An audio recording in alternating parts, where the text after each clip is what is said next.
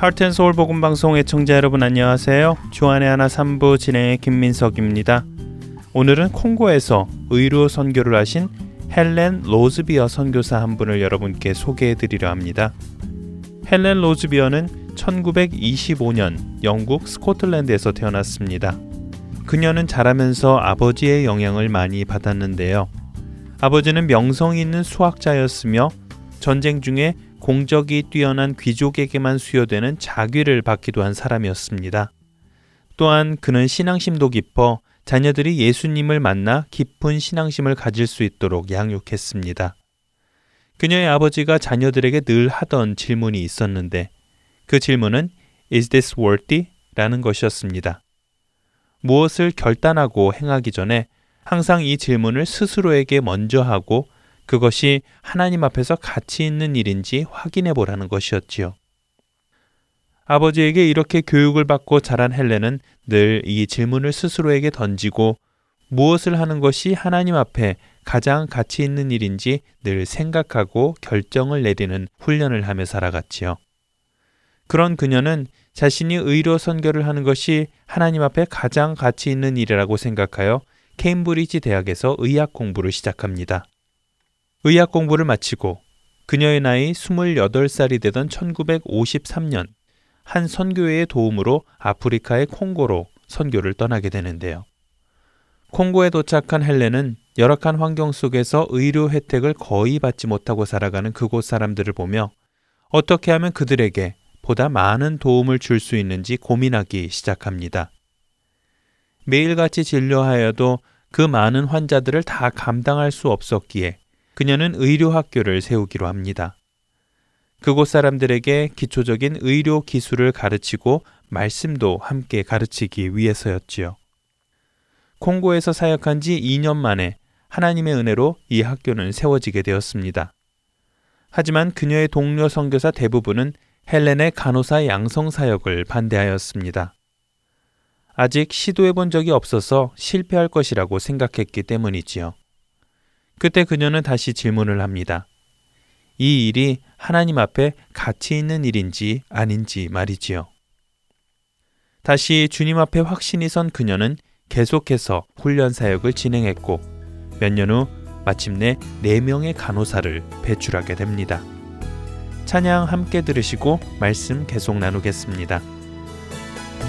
빛나고 높은 보좌와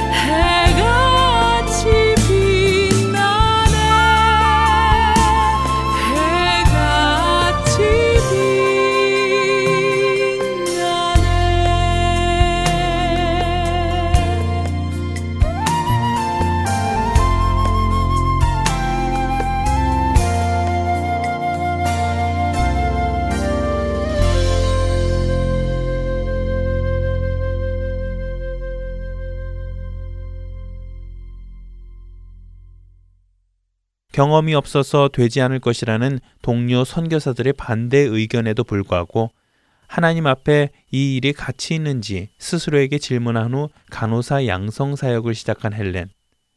그녀는 결국 그곳에서 4명의 간호사를 양성해냅니다. 하지만 이런 기쁨도 잠시 그녀의 앞길은 순탄하지는 않았습니다. 함께 사역하던 선교사들 중 몇 명이 확고한 뜻을 가지고 사역하는 그녀를 시기하여 정글로 덮여 있는 네보봉고라는 곳으로 그녀를 보내기로 합니다. 그런 그들의 의견에 헬렌은 아직 양성 학교가 자리 잡히지 않았기에 지금은 갈 수 없다며 선교회의 결정에 이의를 제기하지요. 하지만 곧 그녀는 다시 주님 앞에서 이 일이 가치 있는 일인가 질문한 후 하나님 앞에 가치가 있는 일이기에 기꺼이 하겠다며 내부 본고로 발걸음을 옮깁니다. 그리고 그곳에서 또다시 병원을 세우고 양성 훈련을 해나가지요. 5년 동안 두 곳에서 간호사 양성 학교를 세우며 그들에게 기본적인 의료 기술과 말씀을 가르친 그녀. 그동안 선교사들로부터 시기를 받기도 하고 혼자서 양성해야 하는 어려움을 겪기도 합니다. 콩고에 간 지 5년 만에 휴식을 위해 헬렌은 본국으로 돌아오는데요. 본국에 돌아온 그녀는 미혼 여성으로 계속해서 선교를 하기가 어렵다고 느끼고 함께 오지에서 선교 사역을 할 남편을 찾기 시작합니다.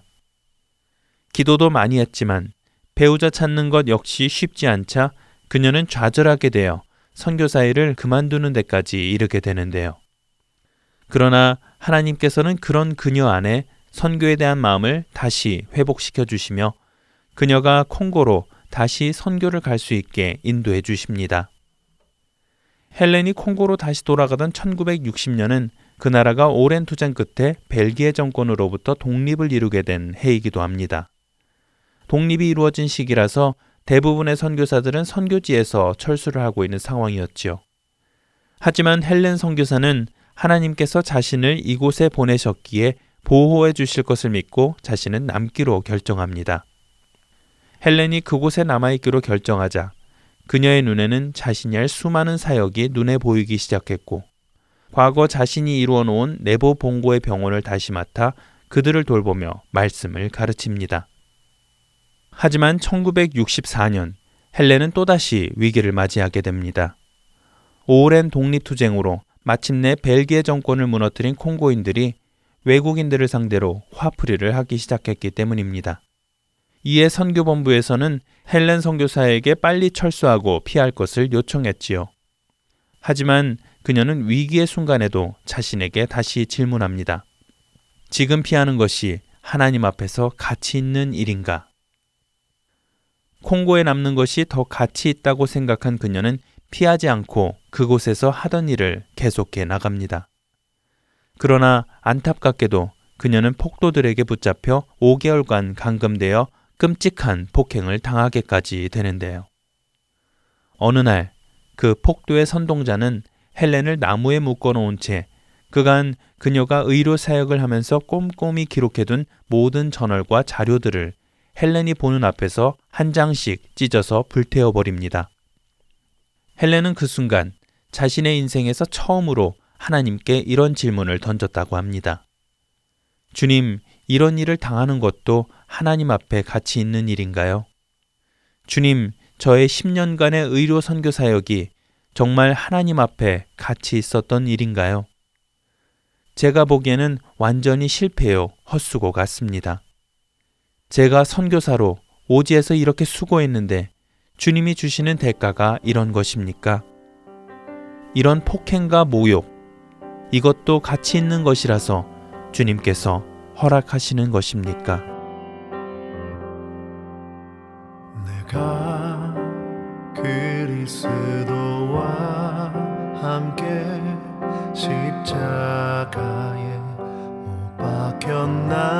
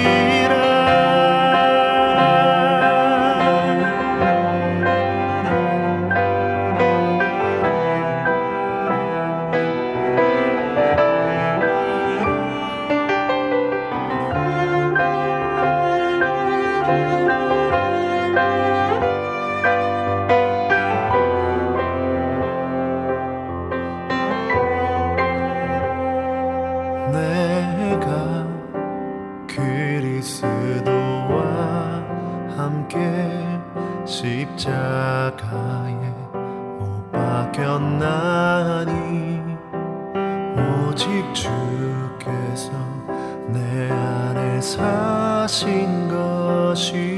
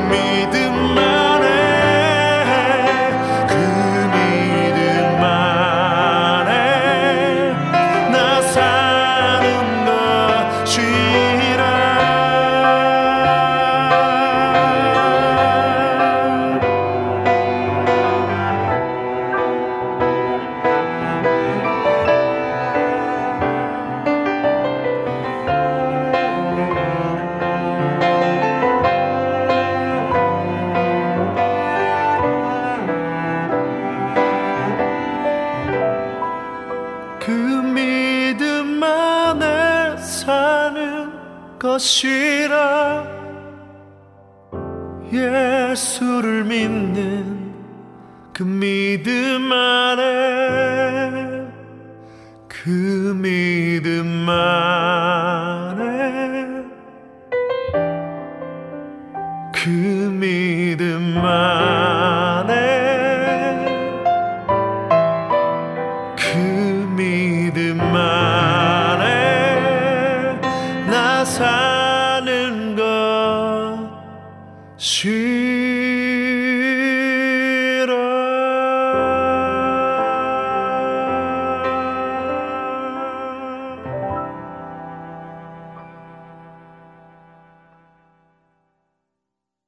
찬송가의 제작 배경을 함께 알아보며 더 깊은 은혜의 시간으로 들어가는 내 주를 가까이로 이어드립니다.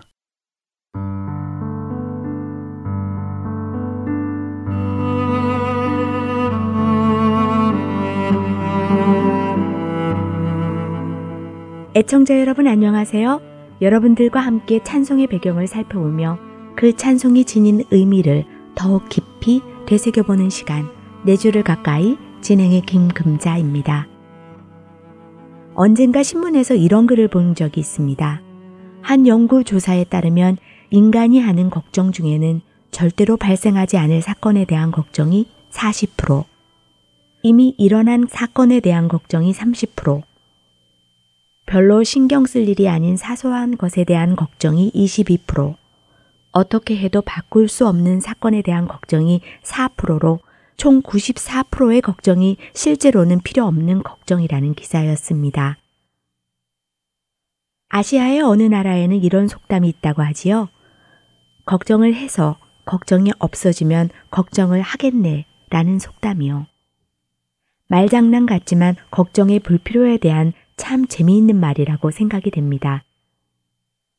세상 사람들도 이렇게 걱정하는 것이 불필요한 일이라는 것을 많이 이야기하는데요. 우리 그리스도인들은 어떨까요? 세상 사람들은 걱정해봐야 어찌할 수 없으니까 걱정하지 말자고 한다지만 우리 그리스도인들은 믿음이 있기에 걱정을 하지 말아야 하겠지요. 예수님께서도 비슷한 말씀을 하셨습니다. 너희 중에 누가 염려함으로 그 길을 한 자라도 더할 수 있겠느냐라고요. 물론 예수님의 이 말씀은 세상 사람들처럼 걱정해봐야 아무것도 할 수 없으니 걱정하지 말라는 말씀이 아닙니다.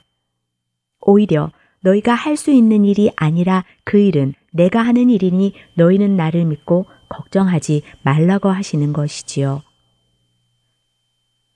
결국 우리의 삶을 돌아보면 하루하루 주님을 경험하며 주님을 의지하게 되고 주님을 의지하게 되니 믿음이 생기고 믿음이 생기니 걱정하던 것들이 더 이상 걱정거리가 되지 않는 그렇게 주님 안에서 성장해 나가는 일의 연속이 아닐까 생각됩니다.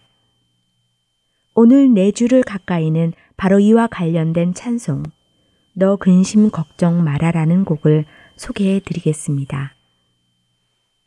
먼저 찬송을 잠시 들어볼까요?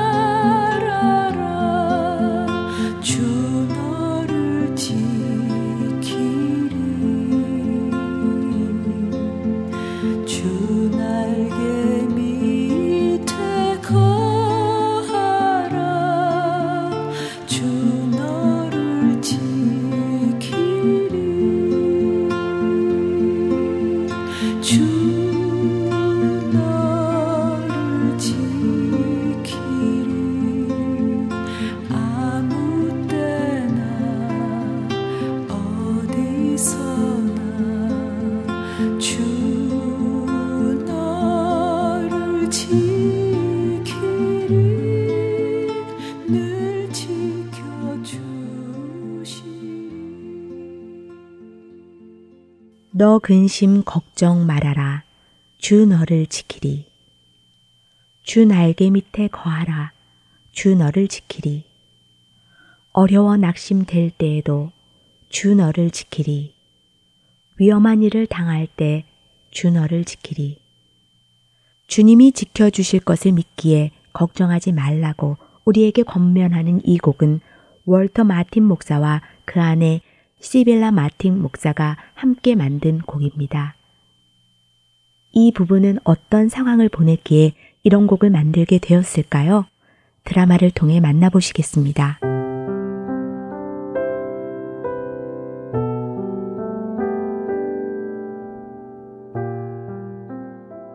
(1904년) 뉴저지에 살고 있던 월터 마틴 목사 부부는 아홉 살 난 아들과 함께 뉴욕에 있는 한 성경학교를 방문하기로 합니다. 아내의 건강이 그리 좋은 상태는 아니었지만 학교 교장인 데이비드를 도와 함께 찬송가집을 편찬하기로 했기에 방문을 취소할 수는 없었습니다.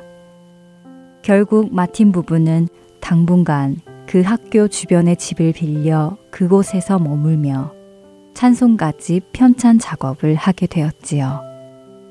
그러나 안타깝게도 시간이 지날수록 마틴 부인의 병세는 악화되고 결국 몸져 눕게 됩니다. 월터 목사는 찬송가 편찬 작업을 중단하는 일이 있더라도 병상에 누워 있는 아내 곁에 자신이 있어 주어야겠다고 결심합니다. 그러던 중 월터 목사는 한 교회로부터 주일 예배 설교를 부탁받게 됩니다. 하지만 설교를 부탁받은 날, 아내의 몸이 좋지 않았습니다.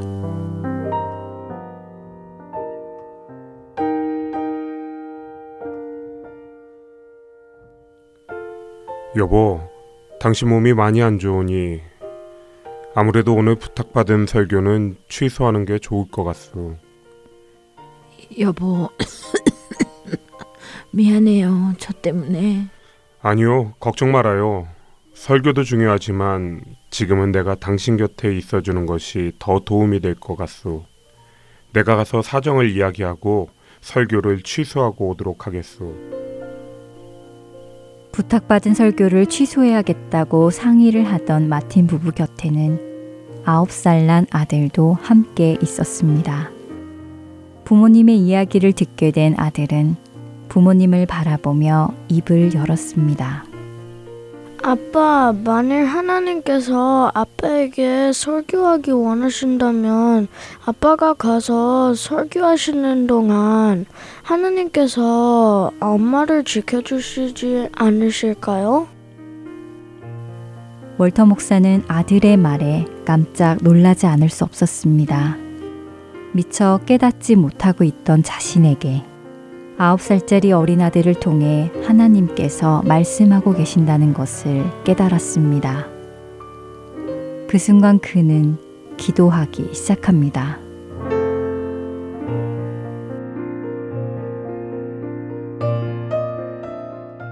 주님, 믿음이 없었음을 저의 부족함을 다시 한번 느낍니다. 주님 용서하여 주시옵소서. 어린 아들을 통해 저를 깨우쳐 주시니 정말 감사합니다. 그렇습니다, 하나님. 하나님께서 저를 지금까지 돌보시고 지켜주셨는데, 제가 이 병으로 인해 하나님을 믿지 못했습니다.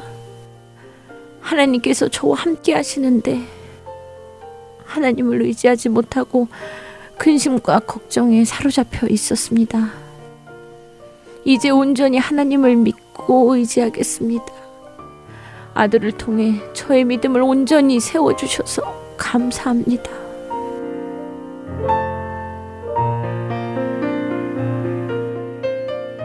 마틴 목사의 아내 역시 아들의 그 말을 들으며 하나님의 말씀하심을 깨닫고는 주님 앞에 기도를 드리게 됩니다. 기도 후 마틴 목사는 하나님께서 지켜주실 것을 믿으며 그날 자신에게 맡겨진 설교를 하기 위해 집을 나섭니다. 설교를 마치고 기쁜 모습으로 집으로 돌아온 마틴 목사. 그에게 아내는 한 편의 시를 건네줍니다. 아니, 여보 이게 뭐요? 아픈 중에 시를 쓴 거요? 당신이 설교를 하러 간 동안 제 마음에 많은 감동이 왔어요. 주님을 믿지 못하고 있었던 우리의 모습도 부끄러웠고, 그런 우리를 아들을 통해 깨우쳐 주신 주님께 너무 감사했어요. 그래서 그 마음을 시로 써보았어요.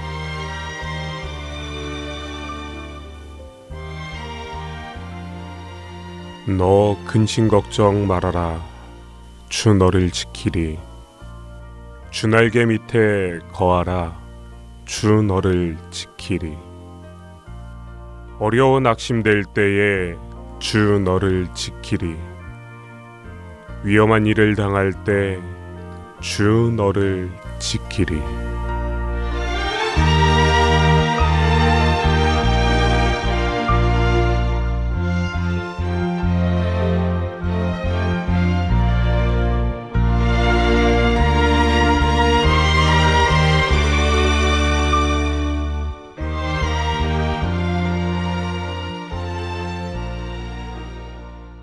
아내의 시를 받아든 마틴 목사는 그 시를 가지고 피아노 앞에 앉습니다. 그리고는 그 시에 멜로디를 붙여 노래를 부릅니다. 그 곡이 바로 너 근심 걱정 말아라입니다. 마틴 부부는 처음에는 자신들의 걱정과 근심을 주님께 온전히 맡기지 못했습니다. 그러나 하나님께서는 그런 그들을 만지시며 그들이 온전히 하나님께 모든 걱정과 근심을 맡길 수 있는 믿음에까지 자라게 하셨습니다. 우리의 믿음이 자라는 데에는 그 시간이 필요하고 경험이 필요합니다. 그렇기에 포기하지 마시고 늘 그분을 찾으십시오. 그분을 경험하십시오. 그 속에서 우리의 믿음이 자랄 것입니다. 베드로 전서 5장 7절은 우리에게 말씀하십니다. 너희 염려를 다 주께 맡기라. 이는 그가 너희를 돌보심이라. 내 주를 가까이 마치겠습니다. 다음 주에 뵙겠습니다.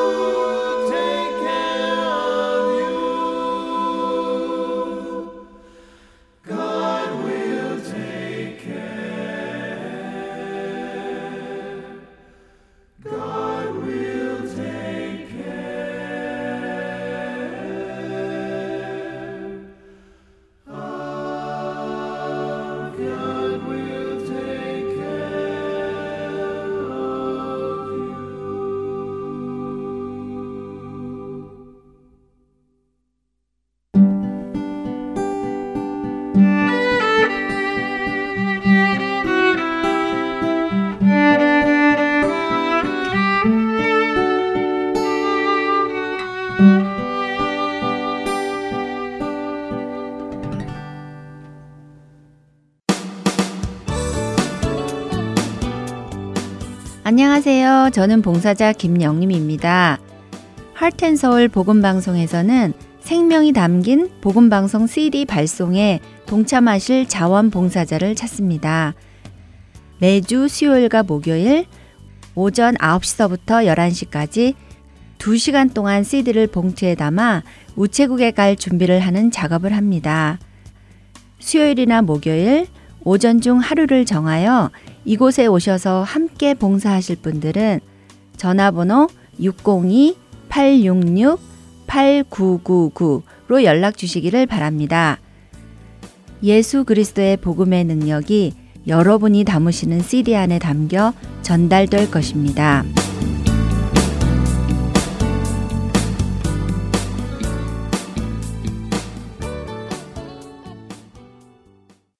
한국 극동방송에서 제공하는 성경의 파노라마로 이어드립니다. 오늘은 데살로니가 전후서에 대해 나눠주십니다.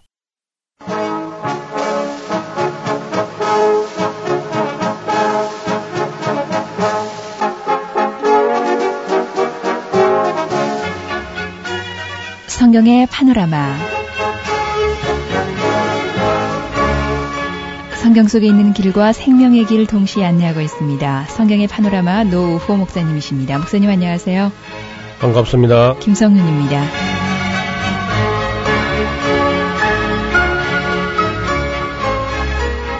오늘은 이 신약 성경 중에서 가장 먼저 기록했다는 데살로니가 전서지요. 예.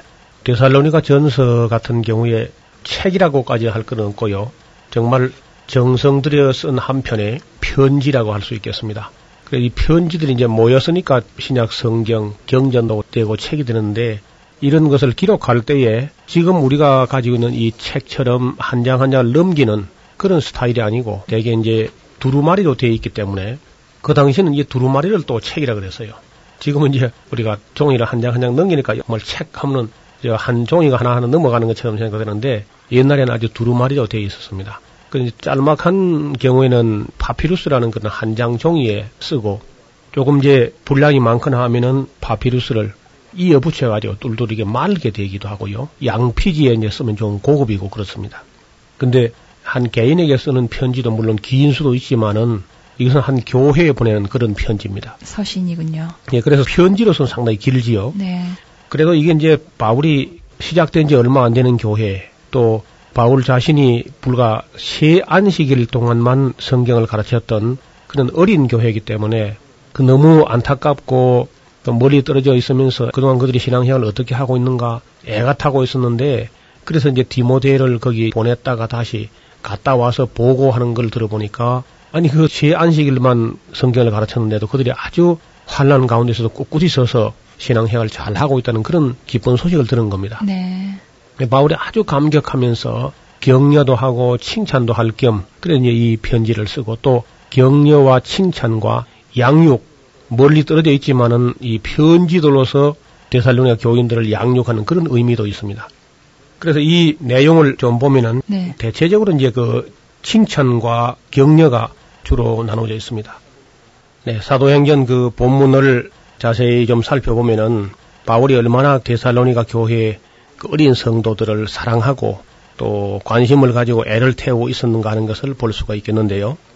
그리고 이제 두 번째는 바울이 거기서 3주일간 머물렀던 그 기간 봉사한 것이 헛되지 않은 것 때문에 감사하고 있습니다. 한 3주일, 세 안식일 정도 이렇게 복음을 전하는 것이 헛되지 않았는가 하고 애가 탔는데 디모데의 보고를 들어보니까 그들이 아주 열심을 가지고 모이기를 힘쓰고 또 환란 중에서 아주 인내하면서 참고 있다는 겁니다. 네. 그래서 형제들아 2장에 보면 우리가 너희 가운데 들어감이 헛되지 않은 줄을 너희가 친히 아나니 너희 아는 바와 같이 우리가 먼저 빌립보에서 고난과 능력을 당하였으나 우리 하나님을 힘입어 많은 싸움 중에서 하나님의 복음을 너에게 말하였노라.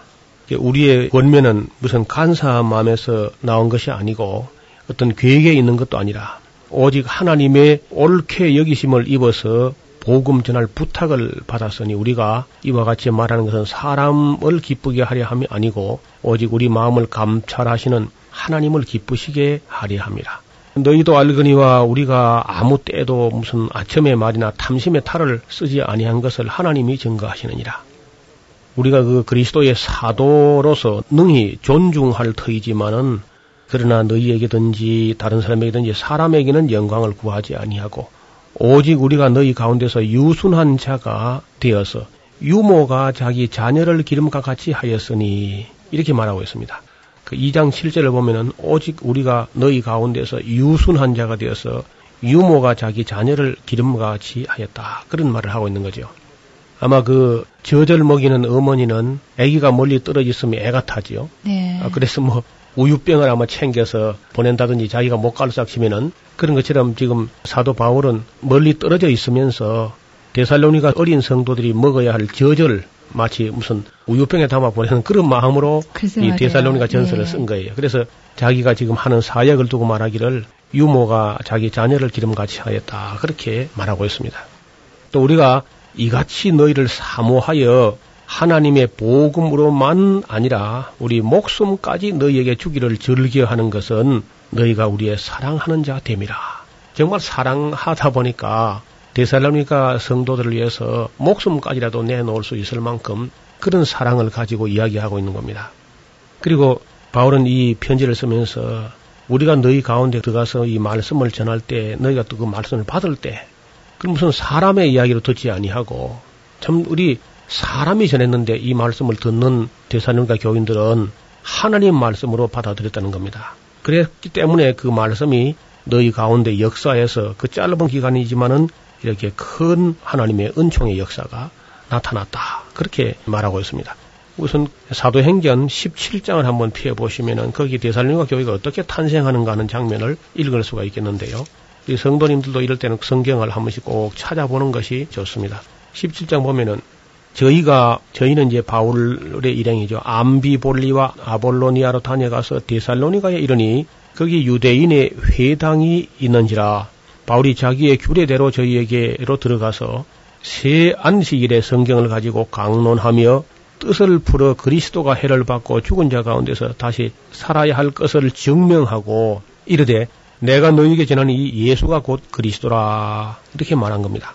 그러니까 새 안식일에 딴 거 한 것이 아닙니다. 성경을 가지고 강론하면서 또 뜻을 풀어서 그리스도가 해를 받고 그러니까 옛날 그 유대인들이라든지 일반 사람들은 그리스도 그러면 해를 받는 게 아니고 그리스도가 와서 그저 여호수아처럼 모세처럼 아니면 다윗처럼 온 세상을 그냥 천하를 평정하고 통일하고 뭐 이런 생각을 했는데 그 해를 받는 그리스도, 고난 받는 그리스도 이런 그리스도에 관한 이야기는 구약 성경을 좀 자세히 안 본 사람은 이제 알 수가 없는 거죠.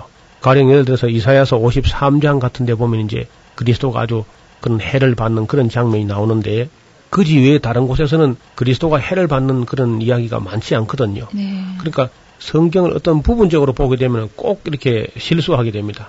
우리가 대개 오늘 성경 볼 때에 뭐 잘 된다, 무슨 복 준다, 구원받는다, 하나님의 보호하신다, 도와준다, 이런 좋은 쪽만 늘 보기 쉬워요. 그렇게 보면 이제 오해가 생기는 소지가 다분히 있게 됩니다. 그래서 언제나 그 영광 받는 것 먼저, 복 받는 것 먼저 챙기기 전에 우리가 무엇가 잘못됐는지도 그는 지적하는 책망의 말씀은 늘 있기 때문에 성경을 골고루 골고루 잘 보셔야 됩니다. 그래서 그리스도가 해를 받고 그리고 죽은 자 가운데서 다시 살아야 할 것을 증명하고 그러니까 다시 말하면 십자가와 부활이죠. 그 초대교회의 성도들 혹은 사도들의 메시지의 그 중심은 언제나 십자가와 부활 그리고 이제 십자가는 속죄, 부활은 다시 이제 재림으로 이어지는 그런 메시지가 주종을 이루었습니다. 오늘날도 우리가 예수 그리스도의 십자가는 매우 큰 주제가 되겠고, 네. 그래서 우리의 죄가 속죄되었다. 우리가 우리 스스로의 노력이나 우리의 무슨 선행을 가지고는 우리의 죄를 도무지 속죄할 수가 없는데, 오직 하나님의 외아들, 흠도 점도 티도 없는 그리스도의 피로 말미암아서 우리가 구속과 죄 사함을 얻게 된다 하는 이 십자가의 복음이 뭐 복음 중의 복음이죠. 그다음에 이제 죽은 자 가운데서 다시 살아나신 것, 예수 그리스도의 부활만큼은 신구약 전체를 망라해서 우리 기독교 교리 중에 가장 중요한 그런 교리가 되겠습니다. 그리고 이제 심판, 산자와 죽은 자를 심판하러 오실 것과 우리가 또 부활이 있으며 영생이 있다는 이 사실을 증거하게 되는 거죠. 바울은 이제 짧은 기간 세 안식일 하지만 꼭 안식일만 한 것이 아니고 세 안식일이 지나는 동안 그러니까 한 두 주간 내지 한 세 주간 정도 그 정도 짧은 기간을 복음을 전했는데 그래도 워낙 바울이 열심히 있게 합니다. 네. 우리 지금 예배하듯이 주일날 그저 11시나 되어 가지고 12시에 마치는 1시간 마치는 그런 식으로 하지 않아요. 바울이 어떤 때는 보면은 아침부터 시작해 가지고 말을 밤중까지 계속했다. 네. 이런 얘기를 가끔 쓰고 있거든요. 그리고 지금도 유대인들은 그 회당 예배를 하는데 보면은 뭐 2시간 내지 3시간 정도 그렇게 회당에서 예배를 하는 걸 볼 수 있습니다. 지금 대체적으로 우리 교회가 하는 예배 시간이 너무 짧기 때문에 성경 교육에 좀 문제가 있지 않나 그렇게 생각해요. 어떻든 새 안식일 날 복음을 전한 이것이 큰 열매가 되어가지고 교회가 됐는데 이 교회는 지금까지 든든히 서 있습니다. 네. 그리고 이제 디살로니가 교회 성도들이 긍지가 얼마나 있겠습니까? 그렇습니다. 자기 교회로 오는 편지가 지금 성경 안에 두 권씩이나 있으니까요. 네. 그리고 이제 그 위대한 사도 바울이 우리 교회를 개척을 해서다 하는 이 자부심 아마 대단할 겁니다.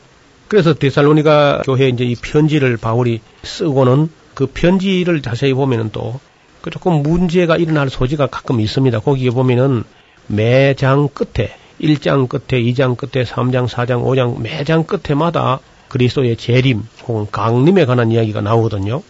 이것 때문에 이제 데살로니가 교인들이 아주 큰 오해가 있었는데 예수님이 그저 곧 강림하시는가 보다. 그래서 일을 안 하고 그저 학교도 안 가고 막 직장도 안 가고 하는 옛날 우리 모습처럼 그런 그 현상이 벌어지게 된 겁니다. 네. 그 사회적으로 큰 문제가 되는 거죠. 가뜩이나 막 지금 시작하는 교회가 그런 사회적 무리를 일으키면은 전도가 안 되는 거죠. 그래서 바울이 아주 그 문제를 가지고 걱정을 하게 되고 아 이게 앞으로 이 편지를 쓰면서 참 조심해야 되겠다. 편지라는 것은 참 편리하기도 하지만은 당장 그 물을 수가 없단 말이죠. 그냥 기록된 그것만 가지고 오해 소지가 가끔 있기 때문에 전화 같은 문제 이 통화되다가 다시 되물어 볼 수가 있는데 편지 같은 경우는 오해 소지가 있는 거죠. 먼저 쓴 편지에 대한 어떤 오해라든지 그런 것을 바로잡기 위해서 이 후서가 기록됩니다. 그 먼저 쓴 편지 중에 오해 소지가 조금 있었던 것은 데살로니가 전서 5장을 보면 형제들아 때와 시기에 관하여서는 너희에게 쓸 것이 없으면 주의 날이 밤에 도적같이 이럴 줄을 너희 자신이 자세히 알미라. 저희가 평안하다 안전하다 할 그때에 잉태된 여자에게 해상 고통이 이런 같이 멸망이 호련히 저희에게 이르니 결단코 피하지 못하리라. 형제들아 너희는 어둠에 있지 아니하며 그 날이 도적같이 너희에게 임하지 못하리니 너희는 다 빛의 아들이요 낮의 아들이라. 우리가 밤이나 어둠에 속하지 아니하나니 그러므로 우리는 다른 이들과 같이 자지 말고 오직 깨어 근신할지라. 자는 자들은 밤에 취하고 취하는 자들은 밤에 취하되 우리는 낮에 속하였으니 근신하여 믿음과 사랑의 흉배를 붙이고 구원의 소망의 투구를 쓰자. 이렇게 이제 말씀을 하셨는데 거기 이제 이것도 자세히 보셔야 되는데 밤에 도적같이 호련히 그저 그 세상 사람들에게 멸망이 임하게 된다 하는 것은 우리 믿는 사람들에게 아니고 세상 잠에 취해 있는 사람들, 그저 꿈을 꾸는 사람들, 세상 꿈만 계속 꾸는 사람들에게는 주의 날이 도적같이 오지만은 예수님을 믿고 깨어 있는 사람들에게는 예수님의 날이 도적같이 오지 못합니다. 그냥 네. 우리 깨어 있으니까요. 근데 이걸 잠깐 오해를 한 모양입니다. 그저 도적같이 오는 줄 알고 그냥 계속해서 뭐 저 밤에 잠도 안 자고 아니면 하늘만 쳐다보고 오늘이나 내일이나 뭐 이제나 저제나 이렇게 막 초조해하면서 세상에서 해야 될 일에 대해서는 그저 관심이 없고 오직 예수님 오는 그것만 그저 관심을 집중하다 보니까 네. 이 교회가 큰 어려움을 겪게 되는 거죠.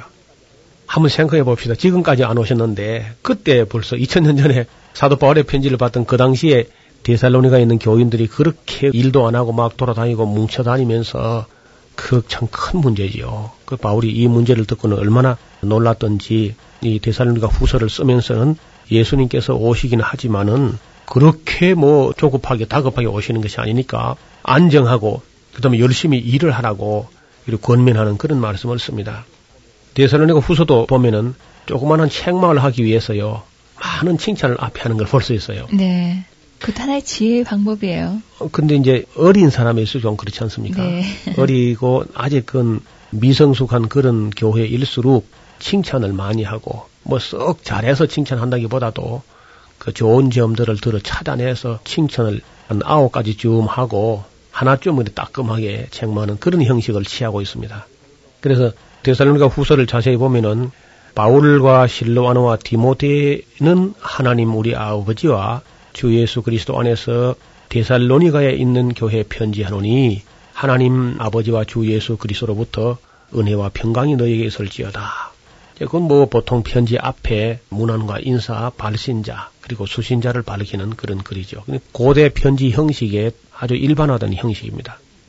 여기 되게 이제 은혜 평강할 때이 은혜라는 말은 되게 그리스식을 좀 따고 있는 것이고 평강, 이 샬롬이라고 하는 것은 물론 헬라로 할 때는 에이레네라는 말을 씁니다만은 이 평강은 역시 이스라엘 사람들이 가장 중시하는 그런 인사법입니다. 근데 바울은 이제 이 헬라 문화하고 그 히브리 사고를 하고 있으니까 대체로 이게 은혜와 평강이라는 말을 많이 쓰죠. 사실 우리가 굉장한 은혜가 무슨 이상한 그 신비한 은혜가 나타나야 은혜가 아니고 매일매일 아무 일 없이 아무 근심 없이 저녁에 잠자리에 들 수 있다면 이게 참 감사할 일이죠. 네. 그 이스라엘 사람들은 꿈에도 소원하는 것이 총소리가 들리지 않고 화약 냄새가 나지 않고 피 비린내가 나지 않고 그리고 저녁 시간에 가족들이 저녁 식탁에 아무 걱정 없이 둘러앉는 거 이걸 가장 아름다운 하나님의 은총으로 샬롬으로 그렇게 희구하는 것이고 그래서 인사법이 샬롬이지요. 우리도 지금 무슨 기적이 일어나야 감사할 것이 아니고 매일매일 아무 일 없이 가족들이 저녁 식탁에 호젓이 둘러앉는 것이 하나님의 큰 은총임을 알아야 될 것입니다. 형제들아 우리가 너희를 위하여 항상 하나님께 감사할지니 이것이 당연하면 너희의 믿음이 더욱 자라고 너희가 다 각기 서로 사랑함이 풍성함이며 그리고 너희의 모든 참는 모든 핍박과 환란 중에서 너희 인내와 믿음을 인하여 하나님의 여러 교회에서 우리가 친히 자랑합니다.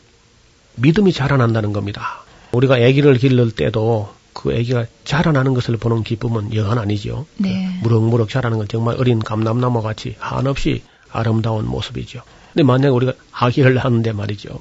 이게 뭐 1년 지나도 안 자라고 말 2년, 3년, 5년, 10년 자라도 도무지 자라지 않고 있으면 정말 아마 부모님들은 애가 타게 될 겁니다. 그래서 바울은 데살로니가 성도들의 믿음이 자라나는 것, 그들의 내면 세계가 영적으로 성장하고 있는 것에 대해서 감사하고 있습니다. 그리고 너희가 다 각기 서로 사랑함이 풍성한 것을 감사하는. 이게 교회가 서로 사랑하지 않거나, 아니, 교회가 아니, 가정이라 할지라도, 가족들끼리 뭐 사랑이 없다든지 그러면 세상에 뭐, 그건 지옥이 되겠죠, 완전히. 그래서 믿음만 자라서 안 되고요. 반드시 그 사람은 사랑으로 성장하고 또 사랑이 성숙되고 사랑이 풍성해지는 것. 교회나 가정이 다 마찬가지인 줄 믿습니다. 그리고 너희의 참는 모든 핍박과 환란 중에서 너희 인내와 믿음을 인하여 하나님의 여러 교회에서 우리가 친히 자랑한다. 그렇게 기록하고 있습니다.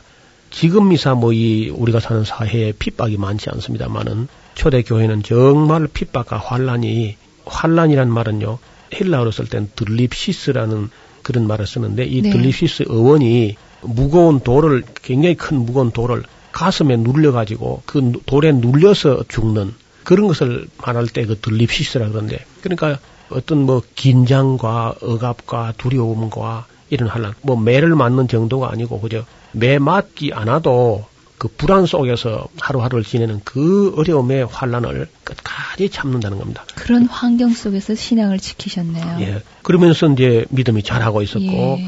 또 그러면서 사랑이 더 풍성하고 있는 것 때문에 이제 감사한다. 그 인내한다 하는 말도 요 휘포모네라는 그런 성경에서 아주 일반화된 말인데 이 말은요 그 억지로 꾸역꾸역 개우 참는 게 아니고요 예. 뿜으로 참다는 겁니다. 기꺼운 마음으로 그 환란에 동참하면서 즐거움으로 인내하면서 소망을 가지고 인내하면서 이렇게 참는다는 거죠. 그래서 바울이 이건 정말 신앙의 아주 기본이 되었다.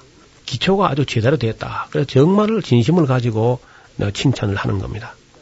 그러나 이제 2장에 넘어가면은 바울이 이 데살로니가 교인들의 생각 중에 잘못된 것을 교정하려고 조금 고쳐주려고 글을 쓰고 있습니다.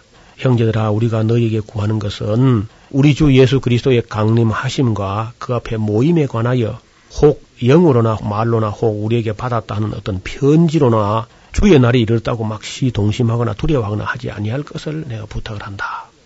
누가 와서 무슨 말을 해도 아무렇게 해도 미혹하지 말아라. 그 쏘가서 막 그 혹하고 그렇게 해서는 안 된다는 겁니다.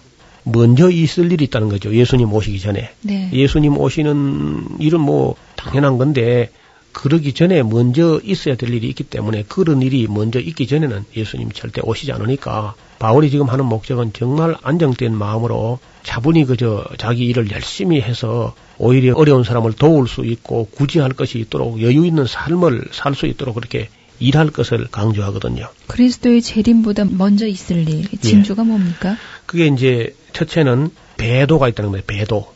즉 예수님이 오시기 직전에 진리를 배반하고 하나님 말씀을 등지고 하는 이상한 그런 배도가 있을 것이다. 그렇게 말씀하셨는데 도를 배반하는 것, 하나님 말씀을 배반하는 그런 일이 있게 될 것이고 또 불법의 사람, 멸망의 아들, 이게 아주 불법의 사람이란 말이라든지 멸망의 아들 이건 전부 다 적그리스도의 대명사입니다. 네. 안티크리스토스라고 적그리스도, 그리스도를 대적하는 사람, 그 악의 화신이죠.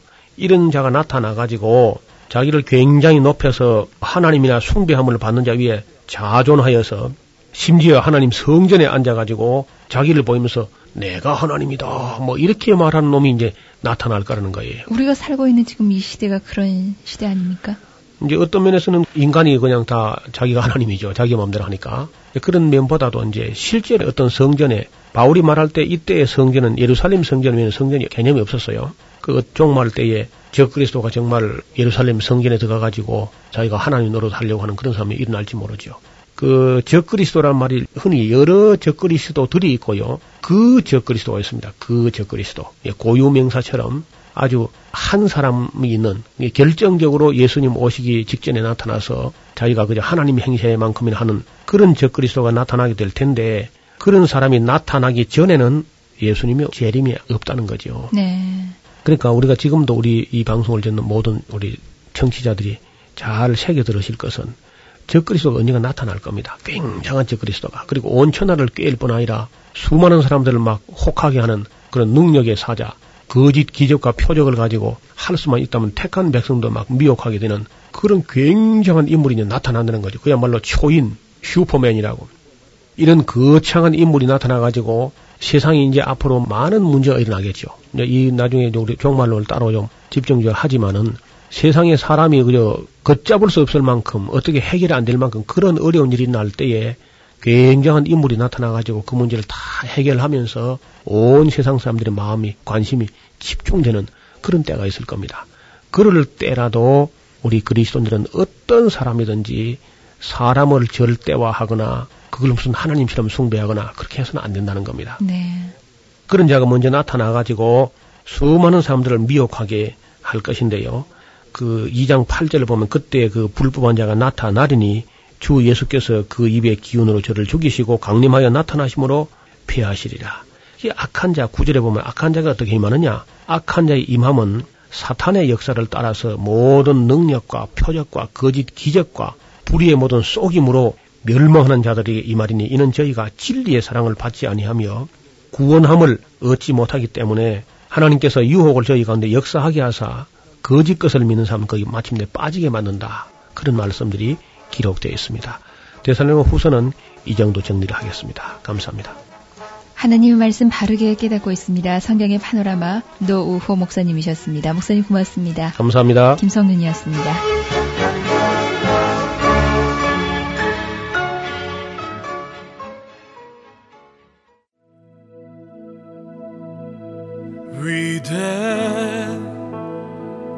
위대하신 주 찬양의 위대하신 주 모두 알게 되리라.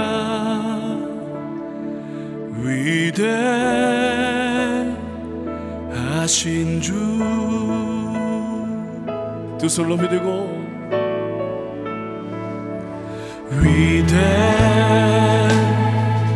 위대하신 주 찬양의 위대하신 주 모두 알게 되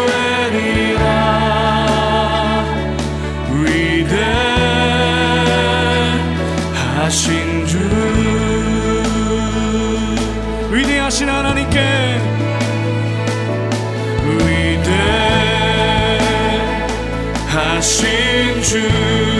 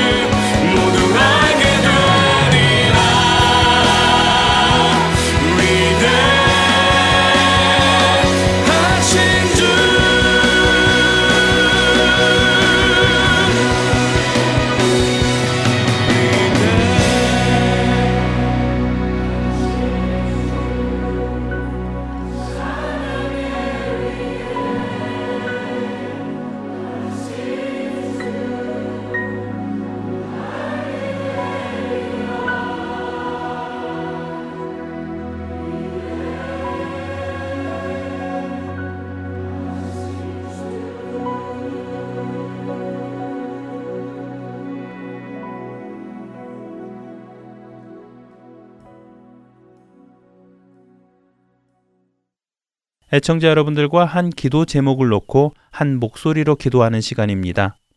이 시간은 이선미 진행자가 오늘 여러분들과 함께 드릴 기도 제목과 그 내용을 먼저 설명해 주실 것입니다. 그리고는 약 1분간 음악이 흐를 텐데요. 그 시간에 여러분들께서는 오늘의 기도 제목을 가지고 함께 기도해 주시면 됩니다. 1분이 흐른 후에 이선미 진행자께서 마무리 기도를 해 주실 것입니다. 한 가지 기도 제목을 놓고 우리가 한 목소리로 기도 드릴 때 하나님께서 그 기도의 제목을 들어 응답해 주시리라 믿습니다. 1분 기도 함께 하시겠습니다. 할텐 서울 복음 방송 1분 기도 시간입니다. 오늘 이 시간은 우리 주변에 있는 믿지 않은 자들을 위해 기도드리기를 원합니다. 우리 주변에는 아직 예수 그리스도를 영접하지 못한 사람들을 놓고 기도하시는 분들이 많이 계십니다. 가까운 가족에서부터 친구, 직장 동료, 그리고 이웃까지 그들을 마음에 품고 하나님 아버지께 구원의 문을 열어주시라고 기도하시는 분들이 많이 계십니다. 오늘 이 시간에 우리가 함께 기도하며 하나님께서 그들의 마음을 열어주셔서 그 마음에 복음의 씨앗이 심어지기를 기도하길 원합니다. 고린도 후서 6장 2절의 말씀처럼 지금은 은혜 받을 만한 때이며 구원의 날입니다. 함께 우리 주위에 잃어버린 영혼들을 위해 기도할 때 하나님께서 그들에게 구원의 문을 열어주실 것을 믿고 함께 기도하겠습니다.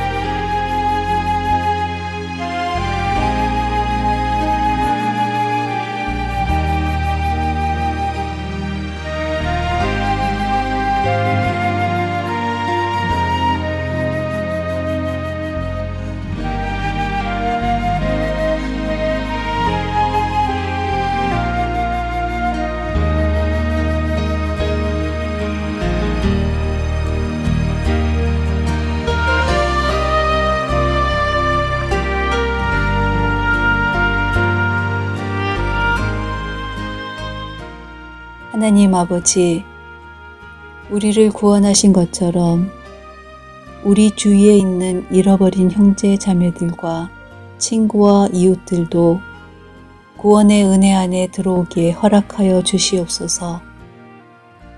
구원은 오직 예수 그리스도를 통해서만 얻을 수 있음을 우리가 믿사오니 그리스도의 은혜가 그들 위에 함께 하게 하여 주셔서 그들의 심령에 생명의 빛이 비추게 하여 주옵소서.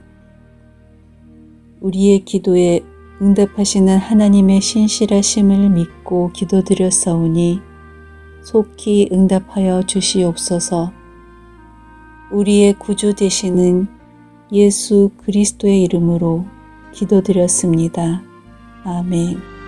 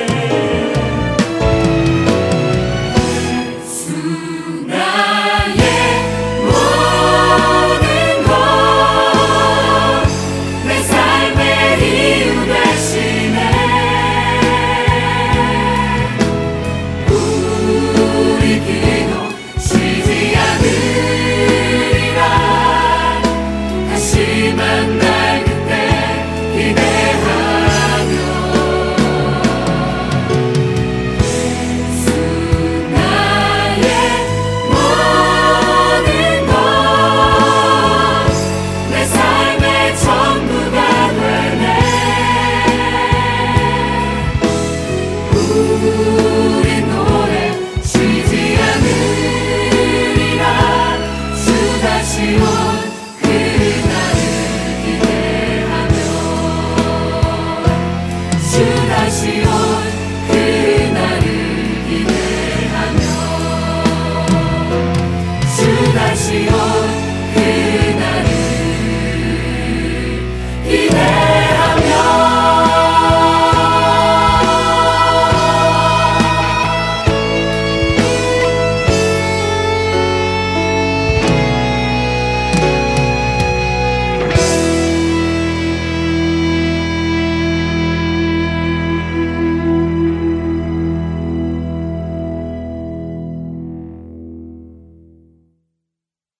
하나님 앞에 가치 있다고 믿어 헌신했던 선교.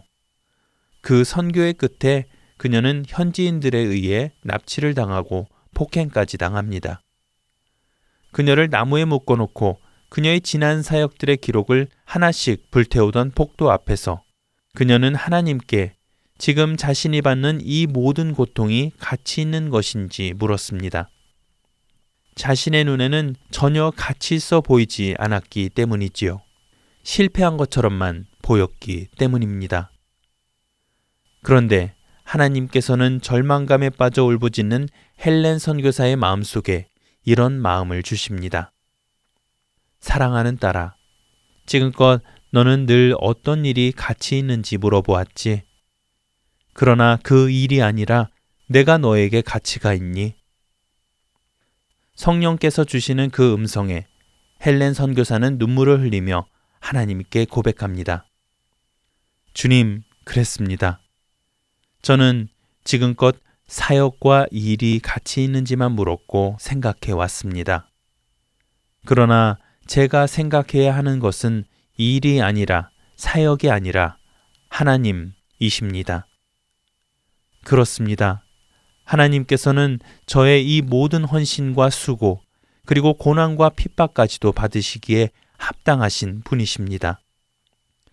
만왕의 왕 주님께서 저를 구원하기 위해 십자가의 고난과 모욕을 당하신 것을 생각하면 지금 제가 당하는 이 모든 고난은 주님을 위해 받기에 너무도 당연한 것입니다. 주님은 저의 모든 것을 받으시기에 합당하신 분이십니다. 헬렌 선교사는 그날 본질이 무엇인지 깨달았습니다. 본질은 사역이 아니라 주님, 그분 자체시라는 것을 말입니다. 고통스러운 5개월의 감금 후 헬렌 선교사는 석방됩니다. 그리고는 영국으로 돌아가 안정을 취하지요. 그녀는 쉬는 동안에도 콩고를 향한 하나님의 일하심을 기대하며 선교 사역을 계획하지요.